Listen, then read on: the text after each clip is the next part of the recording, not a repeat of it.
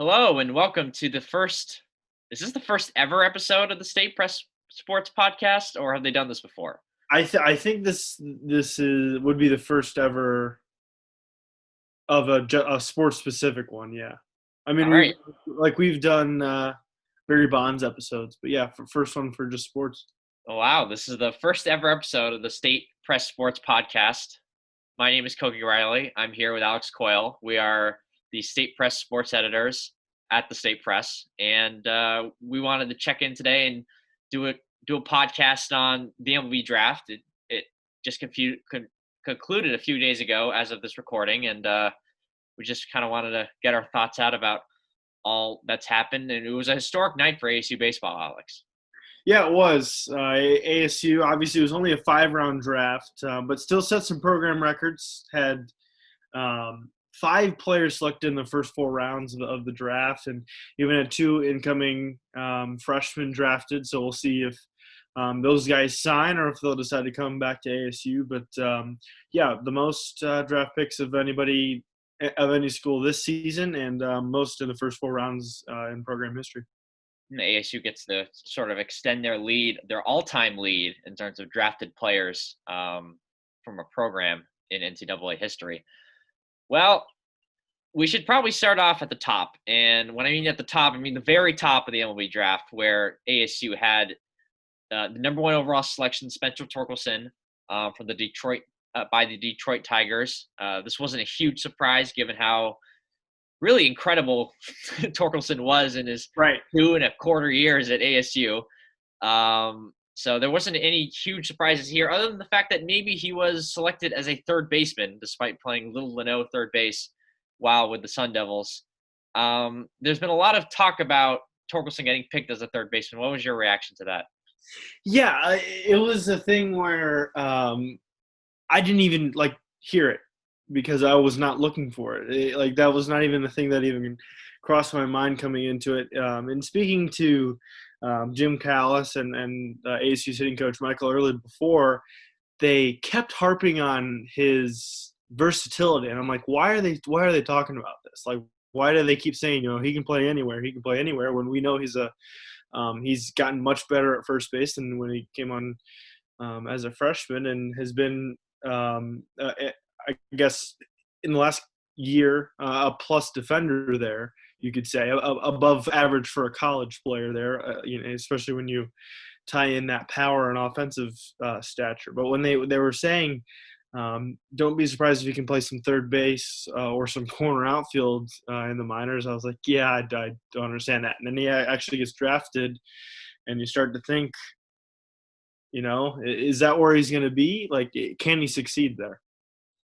I I think the corner outfield is a very interesting proposition because he did play a like a a, a, a decent amount of corner outfield at, in the beginning of his college days, and he played some left field in the Cape the Cape Cod Baseball League as well. He didn't seem very natural out there. I'll, I'll say I'll say that to say the least. Um, as someone who did who did watch watch him play um, some outfield at the Cape, but I, I think it's really in, interesting. I think the Tigers want to at least explore this idea because a he is a good athlete, and b when when you have the number one overall pick, you want to be able to use him in more spots other than be like a first base DH type. Um, there hasn't been a corner. In fact, there hasn't been a corner infield infielder picked with number one overall pick since Adrian Gonzalez back in 2000. So I I think they want to try this idea. They see he's obviously an excellent athlete, and he's such a good hitter that even if he does just stick at first base, he's a franchise-esque player. Um, and it'll be really interesting to see if he sticks there. But I think what was really interesting with the Tigers draft, and I think the, the ultimate reason why they went with Torkelson with the number one overall pick instead of a guy like, say, AC, Asa Lacy, the pitcher, is because the Tigers organization is loaded with young pitchers. Right. Casey Mize, Matt Manning, Tarik Skubal, all these guys are potential top of the rotation starters. And uh, Riley Greene is their is their top offensive uh, offensive player. He's a really young outfielder. Uh, he's number 31 on MLB Pipeline's prospect rankings. They needed to boost up. They had a really good farm system anyway, but they needed to boost up their hitting. And now you add in a guy like Torkelson, and that you know that problem's been solved already. Right, exactly, and um, obviously the Tiger with the Tigers draft, and it was pretty ASU heavy as well. Um, with Torkelson Workman and incoming freshman Colt Keith. And the thing with all three of those, they were announced as at least partially as third baseman. Keith was announced as a pitcher slash third baseman, so they're gonna see what's best for him. I, I, I project Keith as more of um, the offensive kind of guy. Um, and, again, in talking to Coach Earley, um, he saw the talent there years ago. Uh, and, and it, it, was really surprising because you see Torkelson, majority first baseman, Workman third base. The unique thing about him, he's a switch hitter and and is pretty much the same hitter from both sides that he showed at the beginning of this year. And then Keith, who can play in the middle of the field. So I, maybe what they're trying to do is throw as many shots at the dartboard and see who can land at third when they know they have backup options um, for, for the other two guys. Yeah, and you really the Tigers' entire draft was all hitters. Right. And that wasn't a mistake with the amount of pitching depth they already have. Dillon Dingler, which was their second round pick, he's a catcher out of Ohio State. Danny, Daniel Cabrera, who really succeeded uh, in the Cape um, as as the competitive balance draft pick in the second round. Uh, Trei Cruz, uh, who got drafted out of Rice as a shortstop, to go along with the three ASU players. Well, technically three, um, two two to be exact. But I think this is a good segue to talk about Gage Workman's selection in the fourth round. Um, some were expecting him to be more of a second or third round selection, but I, I think some teams may have been af- maybe afraid of the fact that he hasn't been able to hit for as much power as you'd expect for a guy of his size. Um, what was your reaction to him falling all the way to the fourth? Yeah, something that um, really was the question mark for him, and, and, I think why he slid was his signability. Um, and uh, you can kind of save some money if you draft him later than, than if you were draft him high slot value. Um, he's very young for uh, the for for the age group he is in. I mean, he's only 20 currently, um, and he's through his junior eligibility um, uh, in the NCAA. So he can come back and still be 21 after his his fourth season and and get that draft uh, get drafted and, and have that. Because um, 21 22 is kind of where scouts are like yeah i don't know we're gonna uh, you kind of lose your leverage. So i think that was part of an issue. And then you mentioned the power he struggled with that until literally the last game asu played he had a home run from both sides of the plate and, and showed the power. So um, power can work but he's a good hitter and and uh, coach earley thinks that he could be a gold glover at third base. He's, he um, said that he doesn't know for sure what a Gold Glover um, is made of, but uh, he assumes that uh, Workman has to start for that.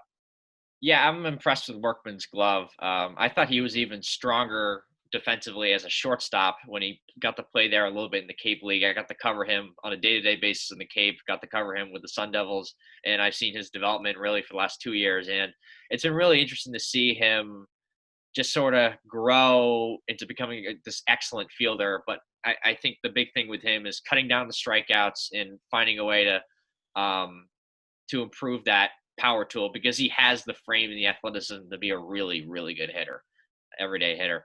So it, I think it was a it was a fascinating draft for the Tigers to say the least. Yeah, because um, basically, again, going that third, third, third route, you get the for sure offensive guy in Torkelson, you get the for sure defensive guy and Workman, and then you get the young talent that can really develop into anything, whatever you want. Kind of more the raw guy. You develop him um, with that fifth round pick. So it's interesting to see if they can sign Keith and sign Workman. Um, but if, if, they do, they get all three, um, and, and, you know one of them is going to work a third. I mean, st- statistics will say that. I think given maybe we can get into this more later, but I, I, think given the fact that it was only a five round draft makes me makes me feel at least that there's a better chance that there's gonna be a lot more signings this year from right.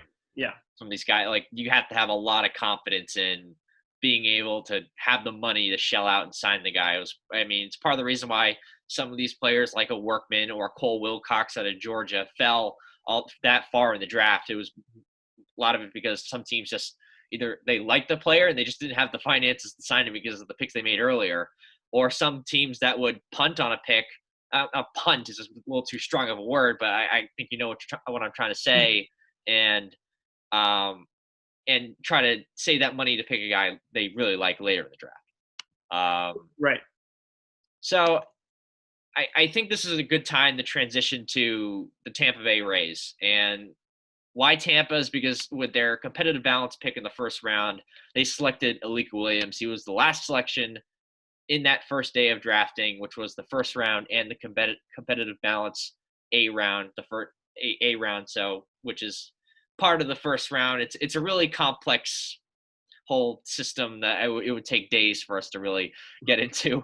Right. Um, but either way, Williams was the 37th overall pick in the draft. Um, played all his, really played.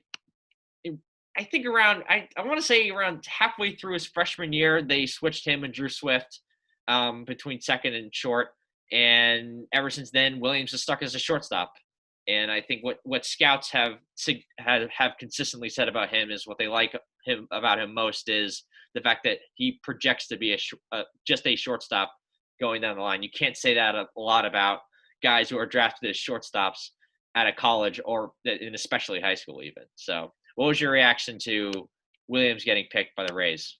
The yeah, the the thing that Jim Callis told me was he is probably the best defensive shortstop from the college on the college side in the draft. So, shortstop is, is a position where a lot of it is defense. And and and as we said with with workman earlier he is a sure thing at shortstop. Now the offense is gonna is is basically the question mark.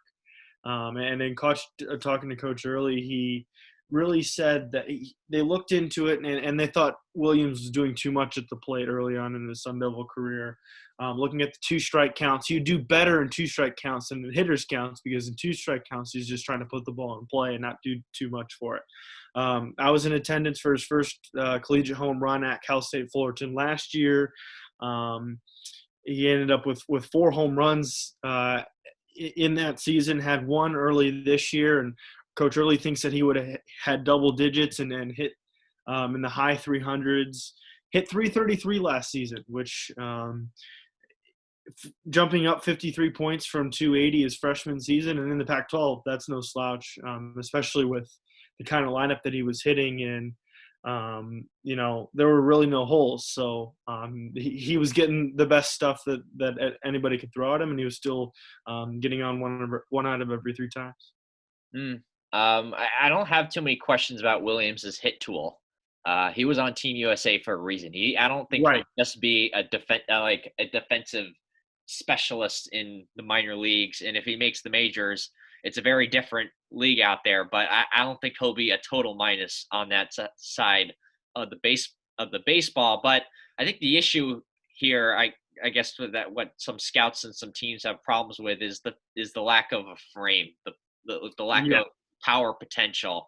Um, Keith Law in his report, um, the the Athletic's Keith Law said that he would be lucky if he would if it would be lucky if Williams was a grade 40 um, power hitter by the time he reaches the major leagues. And he has added some muscle and size since his freshman year at ASU, but he had never hit a home run until in his life until summer ball after his freshman season. So he's I mean, he has improved a little bit in that area, but it's tough to see him ever hitting 15 home runs in the MLB season.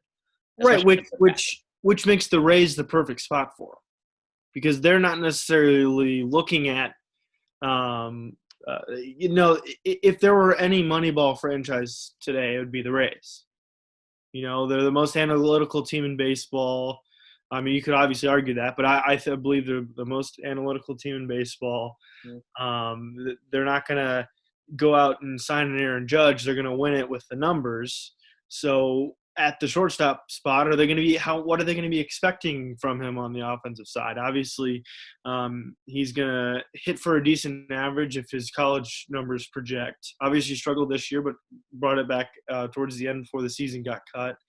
Um, he's not obviously he's not going to hit a ton of home runs but that glove is so great there arm is a little iffy sometimes um, in terms of arm strength but that's again something that you mentioned once he get, gains that 20 30 pounds of muscle um, when you get in a pro development um, lifting system, uh, who, who knows?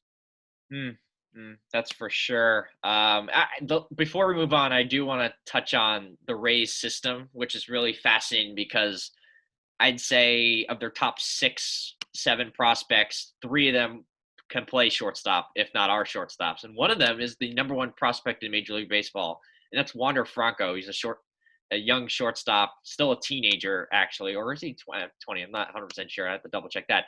But regardless, he is a shortstop. He will be somewhat in the way of Williams. Um, Vidal Brujan and Xavier Edwards are also up the middle players, and it's really interesting to see the Rays sort of load up even more um, up the middle of the field, especially defensively, because all well, these guys can defend.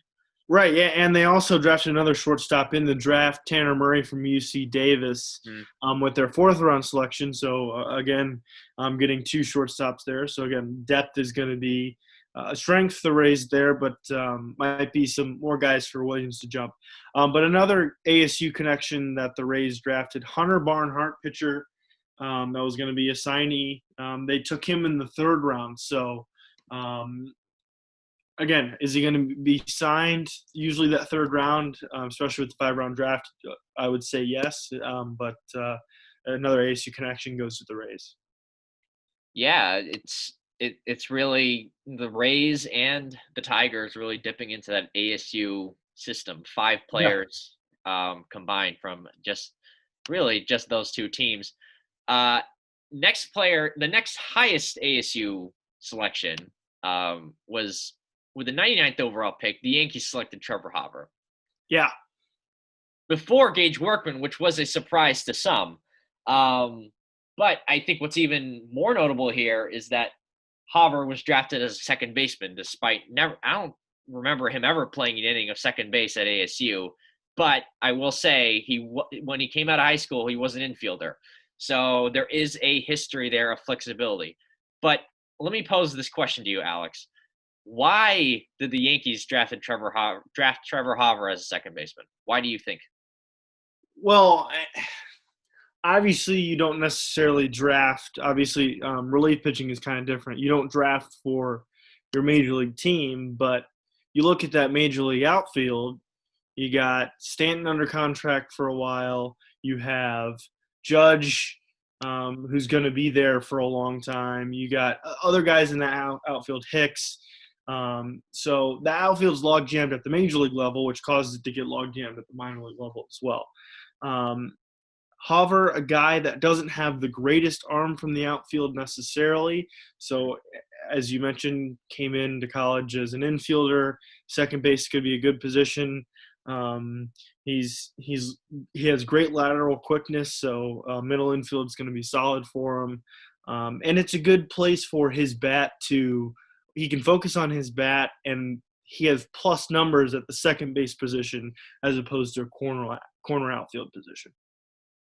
Yeah, it's I think it's really fascinating what the Yankees did. They picked three college players. Um, first, they went they picked selected Arizona's Austin Wells with the 28th pick in the first round. Um, really good mm-hmm. hitting catcher. And then they didn't have a second round pick um, due to the fact that they signed Gerrit Cole. And so in the third round, they picked up Hauver with the 99th pick. And it, I think Hauver is an appeal to some of these MLB teams because of the fact that he can get on base and he has some power potential, um, and he could potentially move around the field in terms of there is some there is a history there in the infield, there's history there in the outfield, um, and it really depends on how high you think a player like him and his ceiling is. Uh, and to be honest, I'm not hundred percent sure. Uh, I I kind of wish he didn't strike out as much as he does. But regardless, there isn't too many gaping holes in his game as there is um, even in, in a workman who, who might have the higher ceiling but does have the power problem. Um, or Williams, who also has that similar sort of power problem. Um, yeah, Hauver's Hauver's a really solid player and does a really excellent job of getting on base, and, and that's going to be appeal for any team. And as for the second, the whole second base aspect, well, I mean, we'll we'll see. We, mm-hmm. we really don't know because we didn't really get a ch- much of a chance to see him play much second base. Right, exactly. Going back to that, those offensive numbers, um, consistency in, in the average. Um, his sophomore season, 339 average. Um, in 17 games of his junior season, 339 average. Now, something that did, um, you mentioned he struck out a lot. This year was the first season that he walked more than he struck out, so there is a little bit of a development there. Um, on base percentage rose uh, 61 points um, from season to season. Um, from his freshman to his sophomore season, it jumped from 344 to 433. Um, then it jumped from 433 to 494. So obviously, um, did a very good job protecting Spencer Torkelson. Slugged 695, um, 20 RBI, in 59 at bats compared to 50 RBI and 242 at bats from the season prior. So obviously a little small sample size, but he was hot. He was, he was um, Coach Earley thought he was the um, second best hitter in the Pac-12 behind Spencer Torkelson this season. Obviously, that's kind of the hitting coach kind of uh, trying to get his guys higher on the list, but um, showed it. He, he he was able to protect Spencer Torkelson, and he put up some really good numbers. Mm, and I think it's interesting the Yankees went with two hitters toward the top of their draft board, given that right now, with the state of their system, their their top two prospects are pitchers, including Deivi Garcia and Clarke Schmidt. Um, and they have a young kid named Jasson Dominguez, who no one's really seen much of. but apparently he's a really high ceiling player. But besides that, they don't have a ton. So they needed to hit on these two picks, which is probably why they went with two um, guys who can get on base one way or another from the college game in Austin Wells and, of course, ASU's Trevor Hauver. Well, uh, the final Sun Devil, the, the fifth uh, Sun Devil to get picked in the first four rounds, uh, was RJ Dabovich. He was selected in the fourth round by the San Francisco Giants. And Davovich came in as a junior college recruit um, the previous season. And he's a guy who's who's really popped in, when it comes to his velocity on the mound. Eh, so, what was your reaction to him getting selected within the first four rounds? Yeah, so he really projects as a relief pitcher. He's not consistent enough throwing strikes to be a starter. He doesn't that have that much of a development of a second pitch, although he did try to develop a slider, curveball, slurve combination, some some sort of off-speed pitch that helps him um, earlier this season. So he's he's going to project as a relief pitcher, which does help him though because he can. He's a guy that can be on the fast track to the big leagues to help a rota- uh, a bullpen rotation. Obviously, the Giants are going to be contending um, relatively soon, but um, whenever they do, if they make a shocking run in whatever 48 game schedule they play this year, you never know. Um, the the ERA for me, um, again, small sample size because we that's the only season we had to go off of um, in 2020, but 2019 4.75 ERA 0.77 ERA this year. Um, they pretty much used him exclusively um, as a closer. Four saves, had three saves a season ago. Only allowed three hits, one earned run, um, 17 strikeouts in um, just over in almost 12 innings. So strikeout numbers are tremendous, but it's getting the walks down is going to be something, mm-hmm. uh, and keeping the composure if something goes wrong. Mm. Um, I, I would totally agree. And given that small, but given that small sample size, and it, and it, certainly helped him. But I don't think he would have been a top five round pick if it weren't for his strong outing on the Cape. Um, he yeah, showed exactly. he could be a really effective reliever, and his fastball, from what I saw at least, was mid 90s with movement, and that's a that that's not a that's that's a rare thing to see.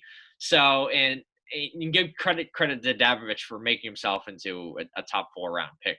Um, he does need to if he can develop that second pitch, he can certainly help a major league team's bullpen. Um, well, Alex, those are the five to seven, I guess.